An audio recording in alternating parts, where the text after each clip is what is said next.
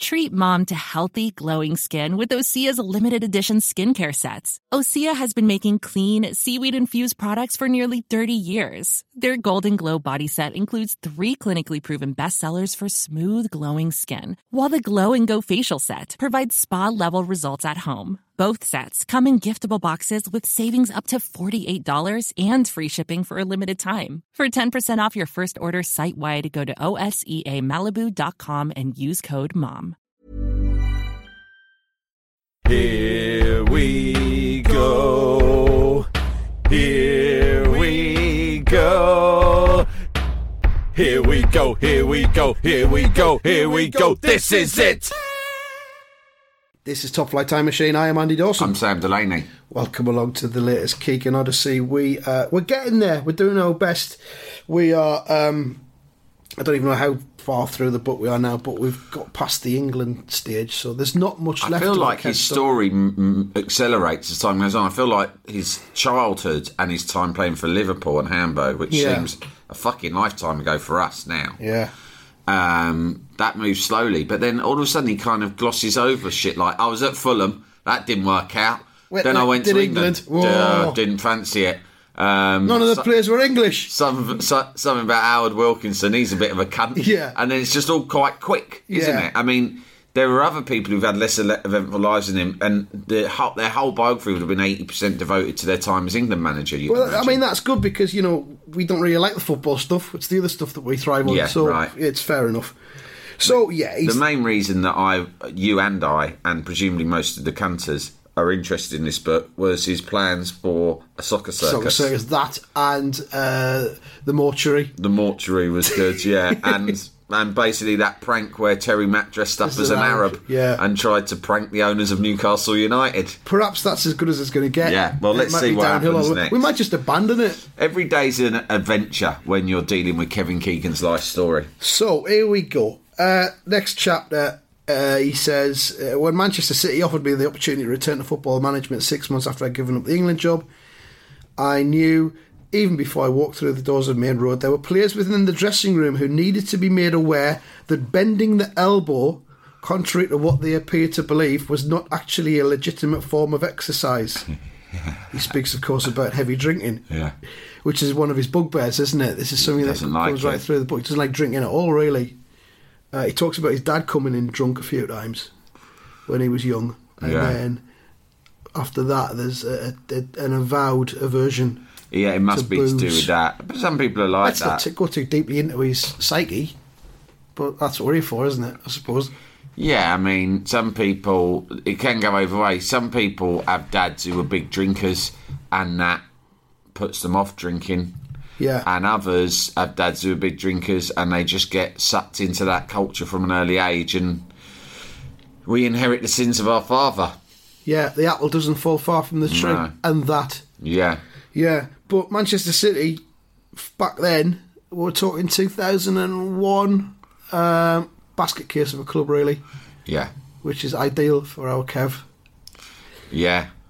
And he, anyway, he says he talks about the drinking thing. Uh, there was a hard drinking clique at the club who seemed intent on living in the era when that kind of behaviour was considered the norm.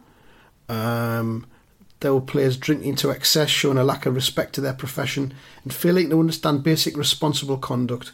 It was the Oasis years of football. It was, and it was, wasn't it? And, you know, Manchester City was Oasis was an Oasis club, and so they felt as if they were being they were they felt compelled to live Yeah. the lifestyle of the Gallagher's. Yeah, Noel Gallagher was regularly in the executive box at, at Maine Road, and you know Oasis gigs were held at Maine Road. There's countless videos of Noel Gallagher in the fucking changing room Yeah. at Manchester City over the years under several different Yeah. managers. so the players must have been so starstruck. He's like their club that. mascot, isn't he? Yeah, it would be good if they did have a mascot that was just like a, an inflatable Noel Gallagher or a Noel Gallagher suit In an with a anorak. massive head with sunglasses. Yeah, on. yeah. You ever watched that um, Supersonic, the Oasis documentary? yeah, it's really good. But Yeah. what's interesting about it is it completely it was the beginning of the sea change in people's minds from thinking that Noel was the intelligent, slightly more pleasant one, yeah, and Liam was just a, an oaf. And it that documentary, which by the way, both of them were execs on and must have signed off on, Yeah. told a really interesting story of psychodrama and power plays. Hmm. And you came down, any, any right minded viewer would have come down entirely on the side of Liam Gallagher and realised that the reality was was that Noel Gallagher was quite a spiteful bully hmm. who manipulated and bullied his younger brother, who was better looking and, you know, had the charisma and, and all the rest of it, and Yeah. really was the band in many ways. Yeah. And he was mean to him, and he toyed with him and manipulated him and bullied him, and in the end, the band fell apart. And then since then, Liam Gallagher's become something of a national treasure because he says things that he, he increasingly sort of says the stuff that we're thinking. And Noel Gallagher is kind of come out as slightly pro Brexit. I think they're both Tory, Sam. No I've way. got no time for either of them. Liam Gallagher's This, not a Tory. I realised the other day it's 10 years since this split and they've been bitching at each other in the press for 10 years. Yeah. And I don't want to hear another fucking syllable about either of them. What I'm saying is, all right, forget about Oasis. What I'm saying is, it's interesting the way that you have one narrative Yeah. that everyone seems to share about public figures, and then it turns out the opposite was true all along. Yeah. I also think there was, uh, you know, we saw that video footage of Liam Gallagher grabbing his girlfriend by the throat. Oh, I didn't see that. Yeah, and that he's kind of, you know, he's That's not on. Fuck him, basically. All right, I didn't know that. Yeah, and and No, you've power played me by Yeah. pulling out evidence last that. I had not been made and, aware and, of. And you know, a statement came out and said that it was about nothing, something, and nothing. And if you look at it, it doesn't look like it was about something and nothing. He's pulled a Charles Saatchi. And yeah, yeah. So fuck him, basically. I'm not interested in anything he's got to say. Any of his fucking musical output. That's just fucking unacceptable. All right. Well, listen, So, I didn't know that. I wish this subject had never come up.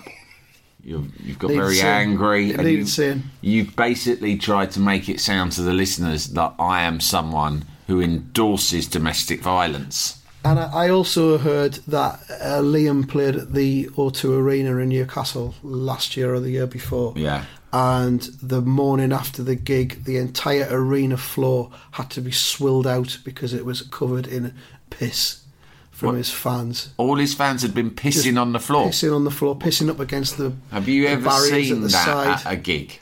Uh, no, I've never seen that at a gig. I've never and Little seen- Mix were on the night before, and Little Mix's fans don't deserve that.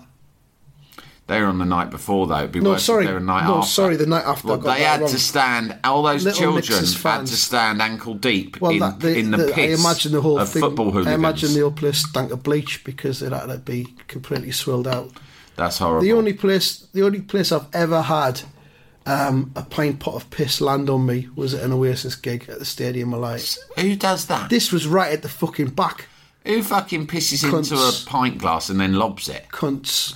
What's the mentality? That's no way to appre- show your appreciation for rock and roll music. So you know, maybe I'm tarring Oasis with a brush unnecessarily. Yeah, maybe it's, or maybe that's just endemic in their support. I've never seen anyone piss. I've seen one incident of, of pissing at a football match Hmm. because you're told that uh, on Liverpool on the Kop in the olden days there was a there was a phenomena called hot leg because Yeah. they would roll up their program and put their willies in it and Piss piss, it, yeah. And whatever. That's what people say about Scousers. But It I, happened on the Fulwell end at Sunderland as well. I think it was everywhere. yeah, so I, I went to. I never saw. I used to sit at, and I used to stand on the North Bank and the South Bank at various times in my childhood at Upton Park. I never saw pissing. I think it's not the Cockney way.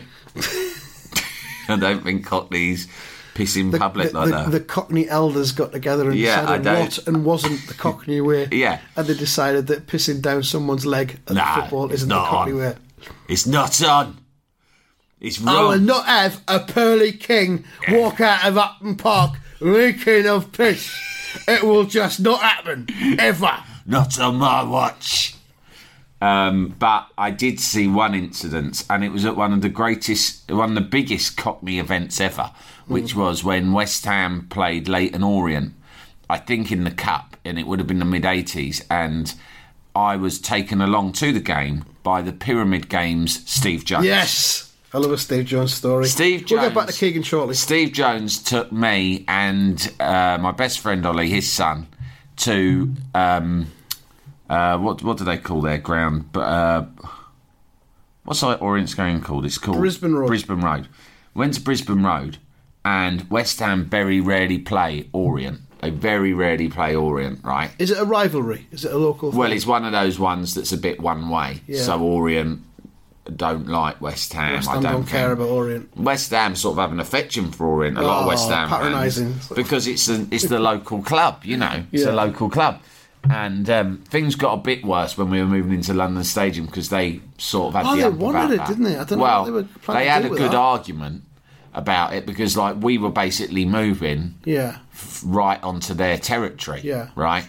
And that, and he said, you know, Barry Hearn was in charge, and he was like, well, you're basically going to crush our club because you're going to take whatever tiny catchment area we already Mm. have and just t- gobble it up. So things got a bit worse then. Anyway, I went to this game, and obviously it was a co- Cockney carnival. it's, a, it's basically never has that um, meme with the two Spider Men pointing at each other been more appropriate. Of course, that didn't exist back then. But it was like no one knew what to do. Ah, I don't know who to punch. At least with Millwall, you can smell it on them. But these lot, you can smell that they're south of the river. This lot just smell like us. They just smell of cockles and cigars. And uh, it was fucking overrun because Brisbane Road's quite small, and it was like everyone in the whole East End turned up, and like every Cockney in the world was at this game Yeah. and um, it was quite scary because I was pretty young, and we were on a terrace, and it was just fucking madness. You know, it was like you're really crushed, and um, there was a big queue for the toilet that was just insane.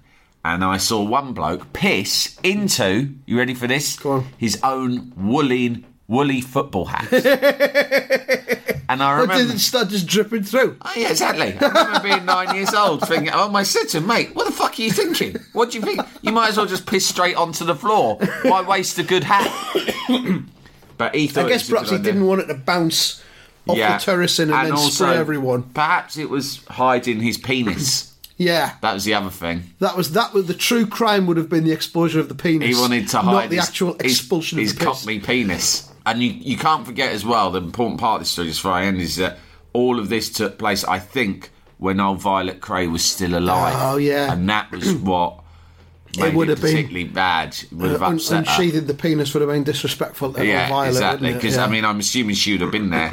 She would have been sat in the royal box. yeah, overlooking the whole. Presiding over it all, yeah. Yeah, Anyway, yeah, good times, different times. Where are we? Uh, yeah, they were all on the piss at Man They're all on the piss. Yeah, he said it was a major problem. My first team meeting, I knew it had to be confronted straight away. I told the players I was aware of what was going on. It needed decisive action, and my first move was to sacrifice one of the players. Whoa. That's a bit fucking strong. There's no need to. Axe him. But he's got to that stage. We I built get- a funeral pyre in the car park. We all get to this stage in our careers and lives, Andy. I, re- I would say you and I have sort of at it about now, where you just go, do you know what? I'm exasperated. I've tried to be a nice guy Hmm. throughout my career. I've tried to live my life right, and I've tried to treat people fairly. Yeah. But I'm getting to the stage where I cannot suffer fools anymore. Yeah. And even Double K, one of the nicest men in football Yeah. as he's, he's had his experience with England, he's turned up at City thinking I'll give it one last roll of the dice, and they're all on the piss. And whereas in the past he would have said, "Well, what I did was I got Terry Mackin and we started to do a weekly quiz to try and give the lads something else to occupy Yeah, their yeah, minds that weren't yeah. alcohol." Instead, he's just gone. Do you know what? Fuck this! I'm going to sack one of them. I'm going to build a funeral pyre. Yeah. I'm going to watch The Wicker Man, see how they did it on that, and replicate that. Right, Mark Kennedy. this is it. Mark Kennedy, whose name kept cropping up as a repeat offender, was the, the player had to be sacrificed. This wasn't straightforward because Mark was technically the best player we had. I only vaguely remember Mark Kennedy. He was a winger. Yeah. had, had played, I think, for Liverpool. Wingers are usually big drinkers, aren't they? They are. They have to be because they admire. They're creatives. Yeah, and so their minds are always racing, and you need something to numb it and slow it down. bit like us. Yeah, very like us. Um, this wasn't straightforward. He was the best player we had. But this wasn't to do with his ability. It was because I wanted to break up the gang of boozers and give them something to think about. Mark was someone I could get decent money for, two million from Wolves, um, and I wanted to send a strong message to the other players that, crikey, if they can get rid of him, we'd better take this guy seriously. It put down a marker. Yeah. There we are. Kev's Lay put down a fucking I've marker. put down a marker. Yeah. Um, no Terry Mack as well again. I think he had Arthur Cox. And Arthur I Cox. believe, do you remember Derek F- Fazackerley? yeah. I remember because I, he was well respected and I appointed him as my assistant on Football Manager during the same era. Right. Yeah. Yeah, and did that help? I think it did. I did all right. Good. We won the European Cup, in fact. Nice one.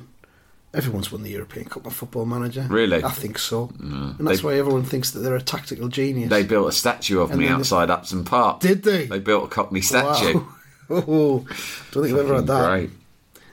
Um, yeah, football managers the reason why you've got so many people that think they're tactical geniuses and they do all Oh, these yeah. blogs and podcasts. Oh and uh, yeah. Like it's quite obvious what the problem is. Yeah. His his wing backs are not pushing up enough Yeah. And the, these, as the play turns over. these are the people who, who apply for actual real life football management jobs and send their football manager CV in. Like um, I won the Champions League five times with Woking. I can't remember if I told you this. You'll like this one, right?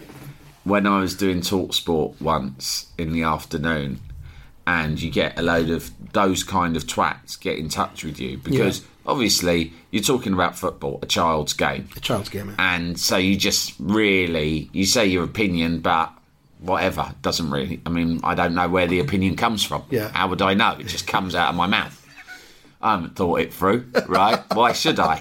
I've got other fucking important things to think of, like raising kids, Yeah. right? And uh, then the the Anorak Brigade are So like, it "Oh, wasn't a heartfelt opinion. nah. I mean, You I just said some words to fill just some said time. some words. And so you get loads of people jumping in on you and Yeah. then pulling apart your opinion like you care. And you're like, pull it apart as much as you want. You may well be right. I haven't got a fucking clue. And a young lad on Twitter tried to engage me in a debate about this, and I annoyed him by saying, Yeah, you're probably right. I was wrong. I don't know. What do I know? Yeah. And he wrote a great tweet, which I saved for ages to me, which he said really angrily. He went, Difference between me and you is you watch football. I analyse it. hey! And I'm like, yeah, well, you're probably right. Good luck to you, mate. I was watching Sky Sports News the other day, and they, they had an outside broadcast outside Old Trafford. Uh, it might have been transfer deadline day or something like that, and they were talking to some fans, and one of them, you know, they were giving their opinions, and they were very strident opinions, and they were heartfelt opinions, and one of them went, "This is this is Manchester United. This is this is my family," Yeah. and I thought, "What?" Yeah, you No, it's not. cunt. You've probably got a real family. Spend more time Yeah. with your real family. Concentrate more on them. This is just a football club. This is a, this is something you do at the weekend. This is somewhere you go to watch a child's game being played. Let's be honest. Calm down. It's not even about the game. It's sort of like legitimised daytime drinking. That's, Yeah, that's, that's really all at it the is. heart of football supporting for most people. Yeah. It's like it's a way that on the weekend you can justify when your club are away and you don't go. It's really hard to justify hitting the pub at midday. Yeah. and just fucking hammering pints of Stella. Like you said- and some Charlie, which a lot of them do, right? Because you'd think, oh, I don't know, but when it's a football match, it's fine. So that's why you go to the football. Yeah, this is me family. This is where I come to get shit faced and fucking ne- snort a load of beak. Yeah, it's not a load of beak in a toilet. That's what everyone does with their family, right? and then go and s- shout swear words really loudly at strangers. Near children. Yeah, that's that's quality Family family, time. That's family time. Football can help you justify all sorts of things. It's like you said Yeah. the other day. You spent five hours last Sunday watching non- non-stop football, and if it wasn't football, you would not have Had a nap. dreamt of like watching five hours of TV. Yeah, yeah. of Watching anything five hours, else. having a nap. I'm going to watch five hours of Hi-de-Hi on eating UK a big Golden. bowl of crisps. Yeah. for your lunch. Football, it's killing society. Yeah. Jalapeño. Imagine the softest sheets you've ever felt. Now imagine them getting even softer over time. That's what you'll feel with Bowl and Branch's organic cotton sheets. In a recent customer survey, 96% replied that Bowl and Branch sheets get softer with every wash. Start getting your best night's sleep in these sheets that get softer and softer for years to come. Try their sheets with a 30-night guarantee. Plus, get 15% off your first order at bowlandbranch.com. Code BUTTERY. Exclusions apply. See site for details. When you're ready to pop the question, the last thing you want to do is second guess the ring. At Bluenile.com, you can design a one of a kind ring with the ease and convenience of shopping online. Choose your diamond and setting. When you find the one, you'll get it delivered right to your door. Go to Bluenile.com and use promo code LISTEN to get $50 off your purchase of $500 or more. That's code LISTEN at Bluenile.com for $50 off your purchase. Bluenile.com code LISTEN. Jalapeño. Um, yeah, so he's got rid of Mark Kennedy. Um, he, he ends up having lunch in Hill after looking for an apartment. Um, and he wanders into a restaurant in the centre of Hill. Oh yeah. Uh, the one we chose was called Up and Down, and the same could be said of my heart rate when I walk through the door. hey, Gene, look at that. That looks like a fun place. It's called Up and Down. It's a bit like me and my moods, isn't it, Gene? yeah, it's Gavin. Come on, let's go in and see if they'll do a basket of scampi and waffle fries. A pint of prawns. uh, the same could be said about heart rate when I walked through the door to find a group of my players with a bottle of champagne at their table. Fucking hell! what the fuck is this? Shit the bed! It's a bunch of my players and they're on the champagne. Professional footballers with a bottle of champagne. One bottle of champagne between three of them. Uh, Steve Howie was one with Jeff Whitley and a couple of others. God, we had Jeff Whitley at Sunderland for a while. Man alive. Um, the usual suspects and what I had been briefed, all looking guilty as hell. So Kev plays it cool. Kev plays it like the cowboy that's just come into town. Yeah. Uh, I walked to the bar rather than creating a scene, chose a table on the other side of the restaurant, and without acknowledging the players, I sent over another round of drinks with the barman, purely to make a point. power play. yeah. Fucking amazing power play. I was livid. We just started pre-season training. They were meant to be working on their fitness, and we already had a long discussion in which I made it clear there'd be serious problems if they didn't conform. Um, they weren't drunk, but they were on the way. He says, "We'd barely finished training, and it just underlined what I already knew. These lads don't care." In italics. In my mind, I was already thinking I had to get rid of them. Um, so that's pre-season training. You know, big se- session of fitness, and then Going unwind with some on- champagne. on the champagne, On the champagne yeah, binge to, refuel. rehydrate. Yeah, You got a lot of carbohydrate in champagne and, of course, fluids. true. So probably ideal, really, isn't it? for Yeah. recovery. It's better than Lucozade. Yeah. And it's got bubbles too, which keeps you all sparkly and upbeat. Especially when they go up your nose. Um, Steve Howie was panicking. I've not been drinking, boss. Honest. he started babbling as I made my way out. He's the Bernard Bresslaw of the group, isn't he? Oh no, the boss is here. I think I'll just go and smooth things over. And the other lad's going, Don't bother, Steve, sit down, it's fine. He's not set out. He sent drinks over. It Don't, must be all don't right. make it worse. oh no, I think I'm going to go and say something. Oh, fuck's sake. Oh, hello, boss. Just to let you know, I'm not pissed. I'll just lean on his table while I talk to you. yeah. Steve knew me better than the others because of our time together at Newcastle, and he understood the importance I placed on discipline. We'll talk about it tomorrow, was all I said. And he did. He read them all the riot act, he says. God, it would be terrible, wouldn't it? I mean, you know that feeling you get, I haven't had it in years, where you're discovered pissed by someone who you didn't expect to discover you pissed. Yeah.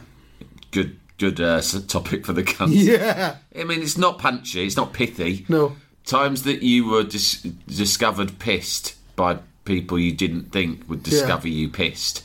And it's one of the worst feelings, isn't it? It's like something happens in a bad dream Hmm. because you don't feel in control. You've got no idea got to try and how you are coming across. pissed. You're doing your not pissed voice, which you're very concerned and aware probably makes you sound extra pissed. Oh, Oh, good very nice to see you. Oh, mother! what a surprise? Oh, Grandma, you've come to visit by surprise. How wonderful. It's pretty much always grandparents' turn Yeah. up with it. Yeah, Or yeah. you come back from an old day at tea time or whatever, nine o'clock, and grandma's there. and- Oh, God, I remember a girl.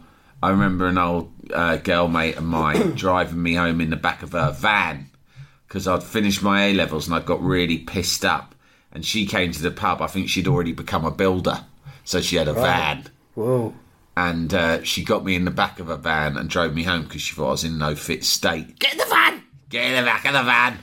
She drove me home. Really sweet, actually. She's- I really loved this girl. And she uh, effectively drove the van up outside my mum's. She hadn't been, she used to, years before, she'd been my girlfriend, but she hadn't she hadn't been to my house in years, but she just remembered. She got me, gathered me up, put me in the back of a van, just remembered where I lived, drove me home, and then effectively rolled me with all the kind of no nonsense aplomb of a builder, builder, which a is lady what she'd builder. become, lady sexy builder.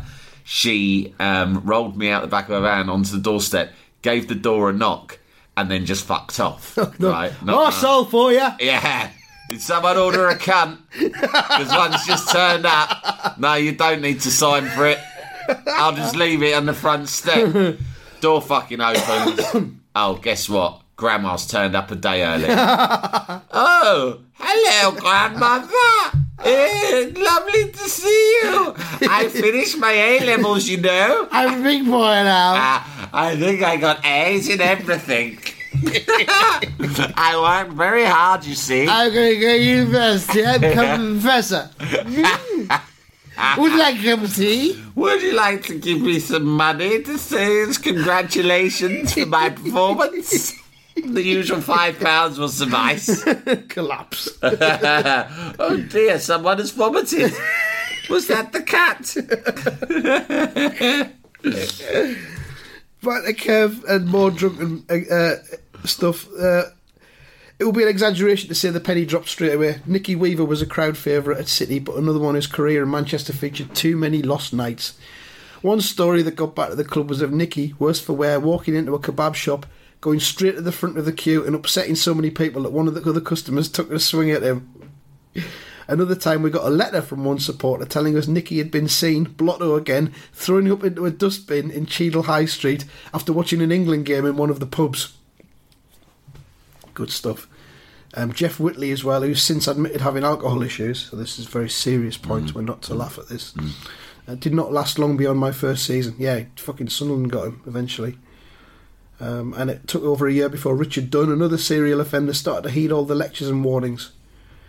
So, um, yeah, basically a culture of extreme drug. Oh yeah, Richard. Dunne, because he had a, obviously a very good, successful career. I think Captain Ireland. He was, yeah, he was one of them who had a long and successful career in spite of looking as- like, like, he was someone who was on the piss all the time. Yeah, yeah, yeah. And I think, well, we'll find out. But I think Keegan sort of said, you know, you could go either way. You could either be a Yeah. top top player, or you could be a bang average one.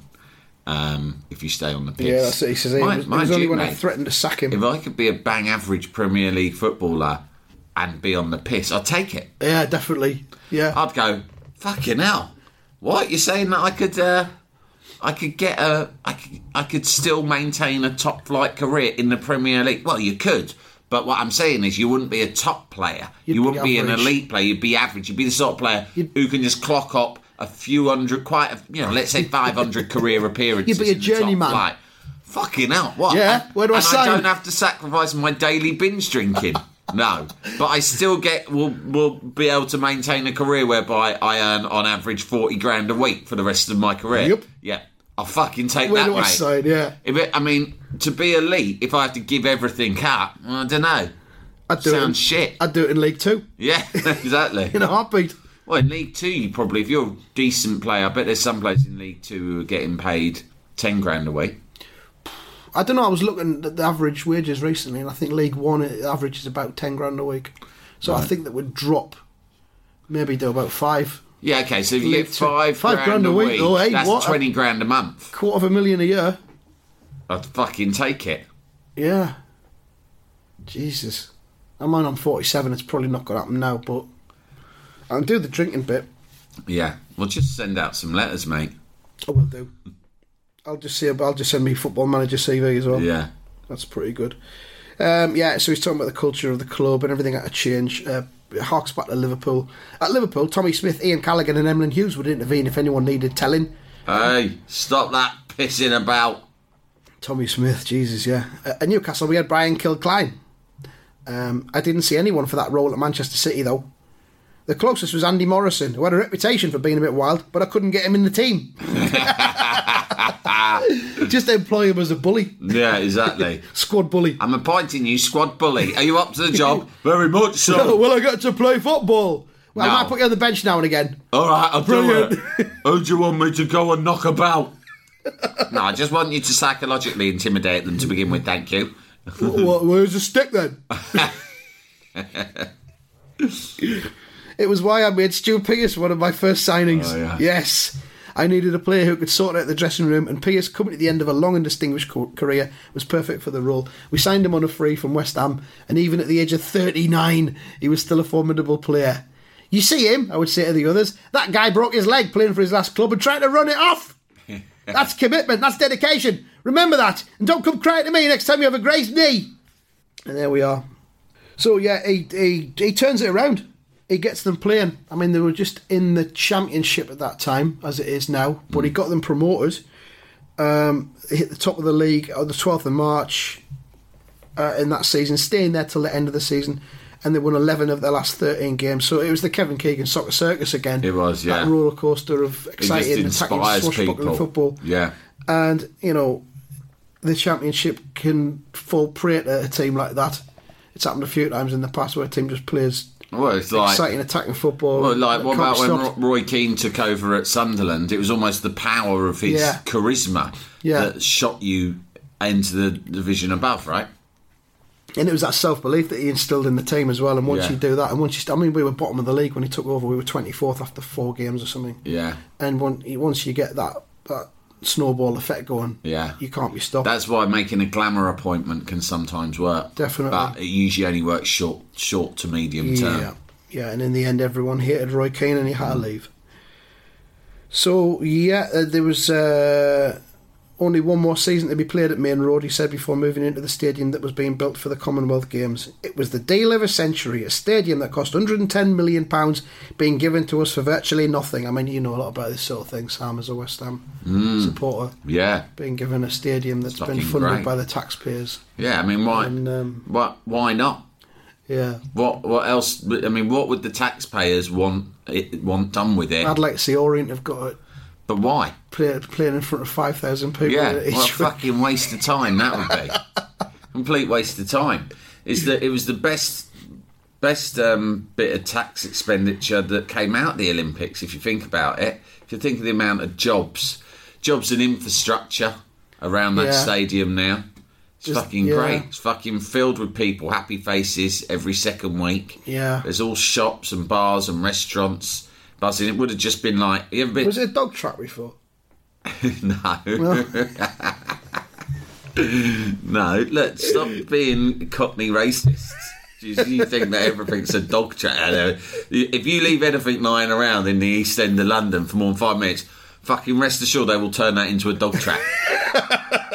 They, Anything. they will not fucking hesitate. Leave your car unlocked. Leave your car unlocked. You get back. There's Dog a load of fucking whippets running around in circles on top of it, and a load of shifty-looking fellas in trilby Wheeling hats, fivers. all like exchanging cash really quickly and speaking in riddles. oh, fucking hell, my car's been dog tracked. Ah, no, not another one. It's worse than getting a ticket. At least then you just pay sixty quid. Yeah, I mean, done it- it's a nightmare getting rid of these dog track like lord. Dog tracks, car squatters. oh, man. So, uh, yeah, Kev talks about the moving stadium. Um, it wasn't easy for a lot of supporters, and I can understand why it caused so much heartache. The reality was that Maine Road was holding City back. It felt like a stadium from another era. None of the stands were the same height. All the stands should be the same height these days in football. Otherwise, the players are going to get confused and disorientated. When I went to Maine Road, I think I only went there once, and it was probably. I've been to a lot of grounds all over the country, big and small, and I think that Maine Road was probably the most intimidated I'd ever been at an away game. Yeah. because it was sort of in Moss Side, hmm. and when you drove, we drove there. Now, caveat is. I was very high because we'd been smoking weed all the way up, which is Right. bad preparation for an away game. Really bad. You should turn up to an away game feeling exhilarated and up for it. Yeah, Right? upbeat. Upbeat. And it's just like if you've been smoking weed all the way up the M1 and M6, right? You are you get there, you're tired, you're lethargic, you're And then you find yourself in Moss Side. And then you find yourself in Moss Side, you're in really unfamiliar territory. And every fucking flat Not the friendliest place. no, all the flat roofed pubs. We're cruising through the street looking for a fucking parking space, and there's blokes with like one eye, like cyclopses and stuff, just stood outside pubs, fucking eyeballing you, squatting right down to look inside the car, Fucking right? hell. And I was like, fucking hell. because there was a group of us, so everyone was like looking in the car, thinking, "What are they up to?" And I remember saying to the others, "Listen, right," because we were looking for a pub to drinking as well, and I didn't fancy the look of any of them. and I remember saying, "Listen." I don't fancy going to the pub. And they said, Well, what are you going to do? There's a couple of hours game. I said, I've got some cans. I might just crawl underneath the car and drink them under there. Might just take the car to a dog track. yeah, exactly. I feel out of my comfort zone here, lads. I'm going to look up local dog tracks. Fuck, there isn't any. Yeah, Maine Road was a pretty rough place. But the Etihad is lovely. Yeah, it's still in a similar area though, isn't it? but it's sort of not really. I mean, uh, the it was surrounded.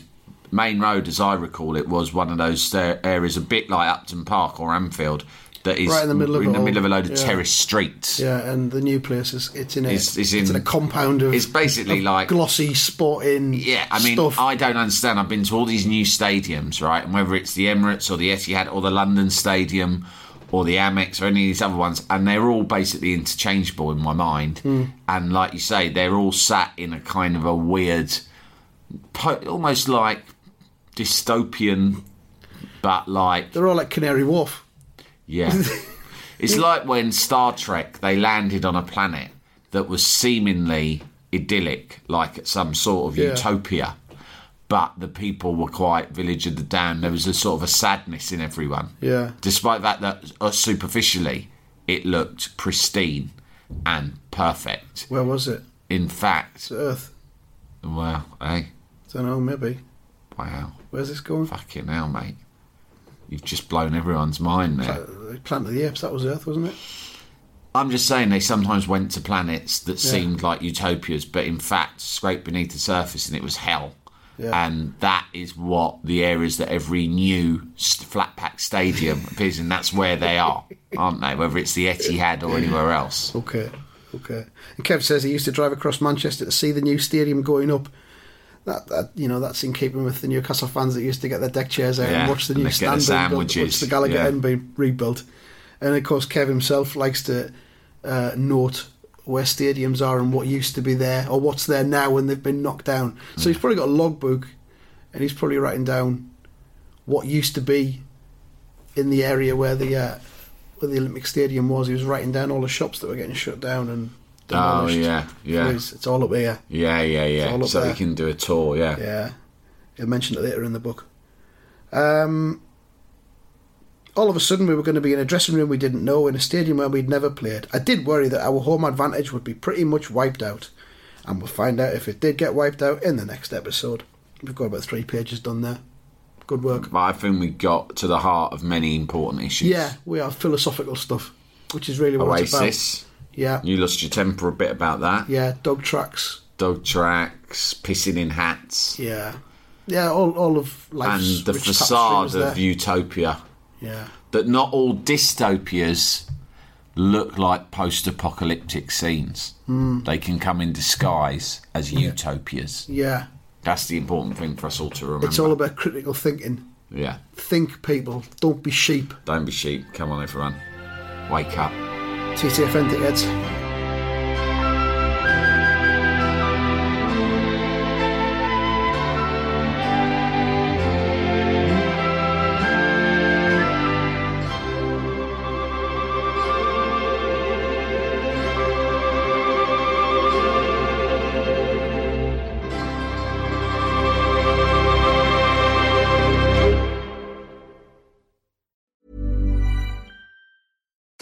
I'm Daniel, founder of Pretty Litter. Cats and cat owners deserve better than any old fashioned litter. That's why I teamed up with scientists and veterinarians to create Pretty Litter. Its innovative crystal formula has superior odor control and weighs up to 80% less than clay litter. Pretty Litter even monitors health by changing colors to help detect early signs of potential illness. It's the world's smartest kitty litter. Go to prettylitter.com and use code ACAST for 20% off your first order and a free cat toy. Terms and conditions apply. See site for details.